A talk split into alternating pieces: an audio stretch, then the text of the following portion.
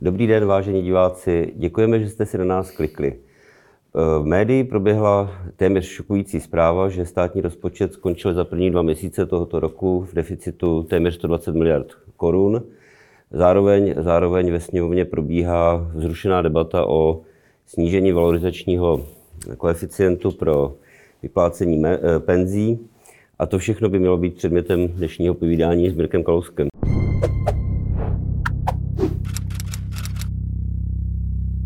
Dobrý den. Tak o tom valorizačním koeficientu jsme tu mluvili posledně.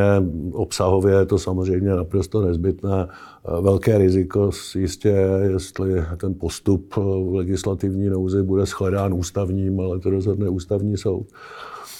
Naprosto dramatická je ale ta informace o 120 miliardovém deficitu za první dva měsíce.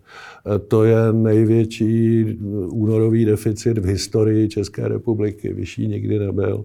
A je potřeba podívat se, kde zejména je, kde je ta jeho příčina. A ta jeho příčina je v tom, že se úplně utrhly výdaje.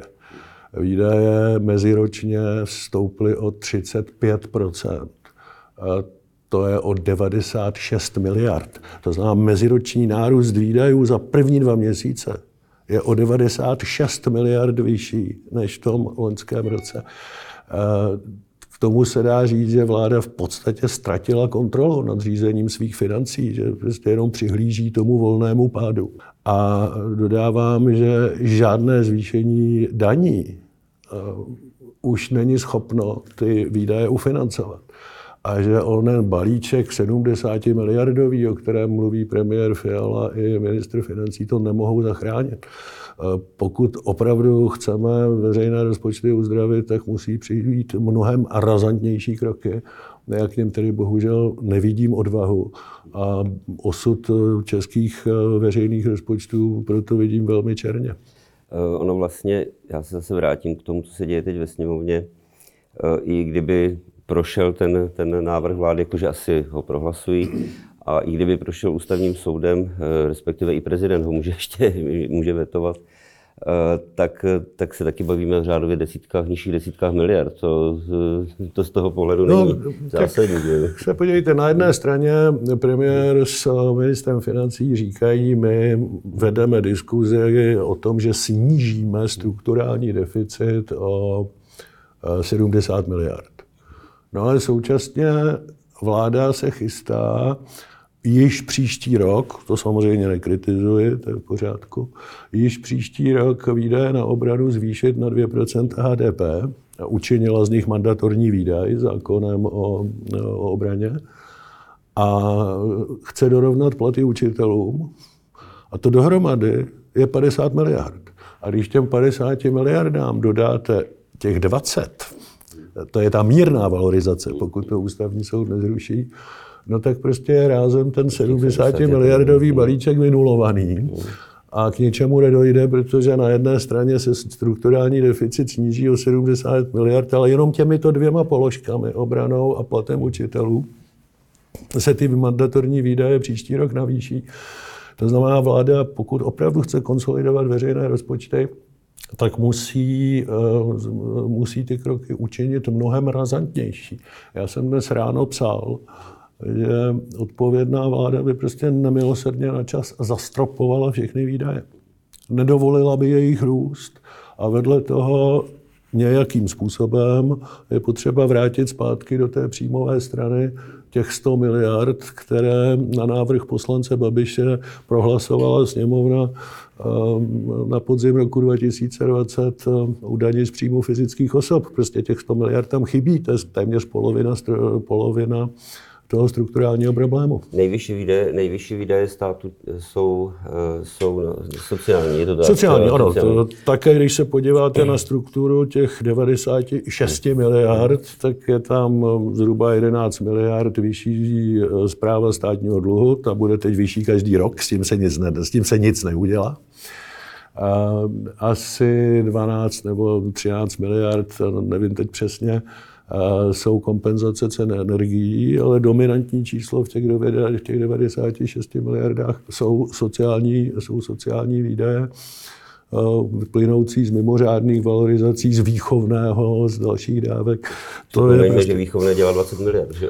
výchovné, výchovné za rok dělá zhruba 19 miliard. Národní ekonomická rada vlády marně, marně varovala před jeho zavedením a opakovaně navrhuje jeho zrušení ale prostě to chce mnohem razantnější kroky. Já, já to nedělám často, ale občas to řeknu, že, že využiju toho, že tady máme bývalého ministra financí a to je ta situace, kdy i diváci mají to štěstí, že, že tady mám vedle sebe pana Kalouska, a který, který dokáže vysvětlit vlastně věci, které vypadají velmi, jako lidé si nedovedou, nedovedou představit, co znamená mít 100 miliard, 100 miliard deficitu za dva měsíce vlastně a proč to, proč to může vadit? Jo? Proč, no. proč nemůžeme se zadlužovat, když, když je taková doba? Jo?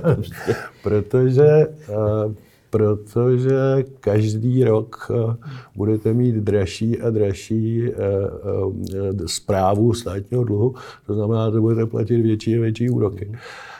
Jestliže jsme platili před dvěma roky zhruba 40 miliard úroků ročně za nakumulovaný dluh, no tak na konci eh, mandátu této vlády to bude 100 miliard. Možná více, protože já vzhledem k tomu, jak vypadá naše rozpočtová politika, tak pokládám za velmi pravděpodobné, že nás agentury potrestají snížením ratingu. Když nás potrestají snížením ratingu, tak bude zase vyšší riziková přirážka a ten dluh bude dražší. Takže jestli až už bude v té příští vládě sedět kdokoliv, tak každý ministr financí začne ten rozpočet sestavovat tak, že dá, bude muset dát stranou 100 miliard korun na ty úroky.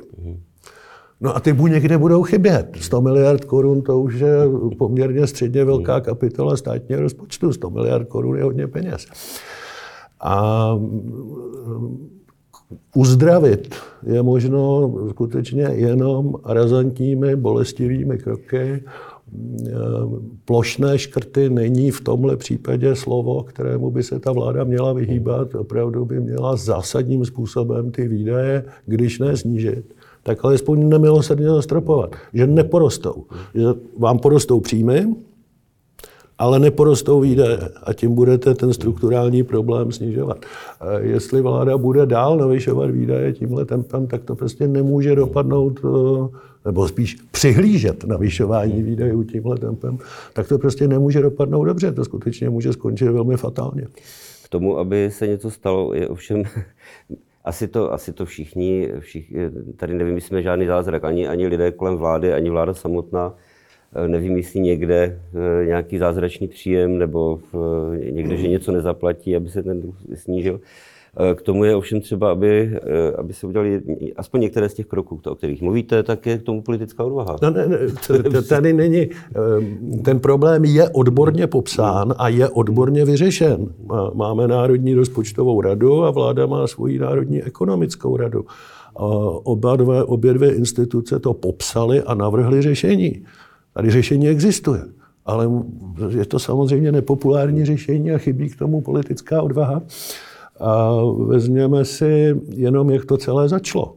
Ten problém eskaloval eh, na podzim roku 2020, když na návrh poslance Babiše prohlasovali politické kluby ANO, ODS a SPD rozvolnění pravidel o rozpočtové odpovědnosti. Zákon o rozpočtové odpovědnosti nedovoloval takovouto eskalaci výdajů a takovýhle rozšíření deficitu aby si to mohli dovolit, tak museli ten zákon změnit. To znamená, rozvolnili ty pravidla. A tyhle tři strany, ODS, ANO a SPD, nesou společnou odpovědnost za eskalaci toho problému. Nesou samozřejmě i společnou odpovědnost za vyšší inflaci, než bychom museli mít, protože ty obrovské deficity vytvářejí trvalý inflační tlak. To je jejich společná odpovědnost a já bych očekával, že ODS se k tomu trochu přihlásí. Protože, a že se pokusí ta pravidla opět dostat zpátky do, do, do normálních kolejí. Zatím zdá se, že, že se k tomu nemá. No, ale myslím si, že reflexe tohoto kroku je nezbytná, protože ten krok byl opravdu zhoubný. Vy jste, vy jste dokonce rozbouřil, ne, nelze si toho nevšimnout, rozbouřil diskuzi eh, tvrzením, že, že vám vadí populismus, ať se jmenuje Fialový nebo, nebo Babišov. Ano, já samozřejmě ty dva pány nechci srovnávat jako osobnosti. Petra Fialy si vážím, Andrej Babiše si vážit nemohu, ale v tom přístupu k rozpočtové hmm. odpovědnosti je to stejné. A konec konců to rozvolnění pravidel rozpočtové odpovědnosti to oba dva pánové protlačili spolu, ještě s Tomiem Okamurou. To prostě jako, to udělali tyhle tři strany. A když se dívám na ty deficity, tak si mohu říct, no, mě v zásadě jedno, jestli mě zadluží Andrej Babiš nebo Petr Fiala, oba dva mě zadlužují stejně nepřijatelným a trestuhodným způsobem jako daňového poplatníka. A jako bych si velmi přál, kdyby kdyby neočekávám žádnou reflexi u ANA, neočekávám žádnou reflexi u SPD, ale pořád ještě doufám, že nějaká reflexe u ODS může přijít, protože oni se opravdu dopustili na, ten, na podzim toho roku 2020 naprosto fatální chyby. A chyby jsou od toho, aby se napravovaly. No já čtu, já čtu eh, vlastně propagandu, eh, jenom argumenty, argumenty, které mají vést ke, ke snížení toho koeficientu ve sněmovně eh, vyplácení penzí. Zase se vracím, vracím k tomu, co se děje ve sněmovně ale čtu vlastně koaliční argumenty, proč je to třeba udělat. A já mám pocit, že ta sebereflexe tam není. Jo. Já čtu, že seniori si můžou koupit více papíry než před dvěma lety, to je, to je absurdní, nebo před rokem. Tak oddělme od sebe, oddělme od sebe odbornou argumentaci, odbornou argumentaci nad návrhem toho zákona a mediální výstupy PR-ových oddělení těch stran. Ty PR-ové výstupy radši příliš hodnotit nechci. Někdy, je to, někdy to opravdu útočí na, na, na, na, na pocit eh, důstojnosti, ale to je jejich věc. Ty argumenty, kterými zdůvodňují návrh toho zákona, jsou naprosto pravdivé, je to opravdu nezbytné. Já jsem tady říkal, že kdyby bylo po mém, tak já bych se mechanismus té úpravy si představoval trochu jinak. Ale to není důležité. Důležité je, že nebude, nebudou ty výdaje na důchody eskalovat takovým způsobem, jako když se ten zákon nezmění. A konec konců od na tu vládu jsme všichni naléhali už v loňském roce. Z mého pohledu byla velmi problematická už ta druhá mimořádná valorizace. Už k té podle mého názoru nemělo dojít, anebo tak měla být mnohem menší. A když to ještě bylo doplněno reklamní kampaní Ministerstva práce a sociálních věcí, běžte do předčasného důchodu, to se vám vyplatí, no tak to už jsem nevěděl, jestli se mám smát nebo plakat. To je, to je prostě, to je rozpočtová politika na ruby. To není, to, tam není žádná odpovědnost, tam je naopak tím, že se, vychloub, že se vychloubám svou vlastní neodpovědností. Já se nakonec tomu jako musím dostat, když říkáme neodpověd, neodpovědnost, populismus, vláda vlastně, příčinou toho, toho stavu, který je dneska, je inflace a vláda, vláda nebo jedna z příčin je eh, inflace a eh, vláda, vláda vlastně nedělá nic proti, proti inflačního, jenom přilívá oleje do ohně. No, ne, vláda dělá proinflační, proinflační rozpočtovou politiku.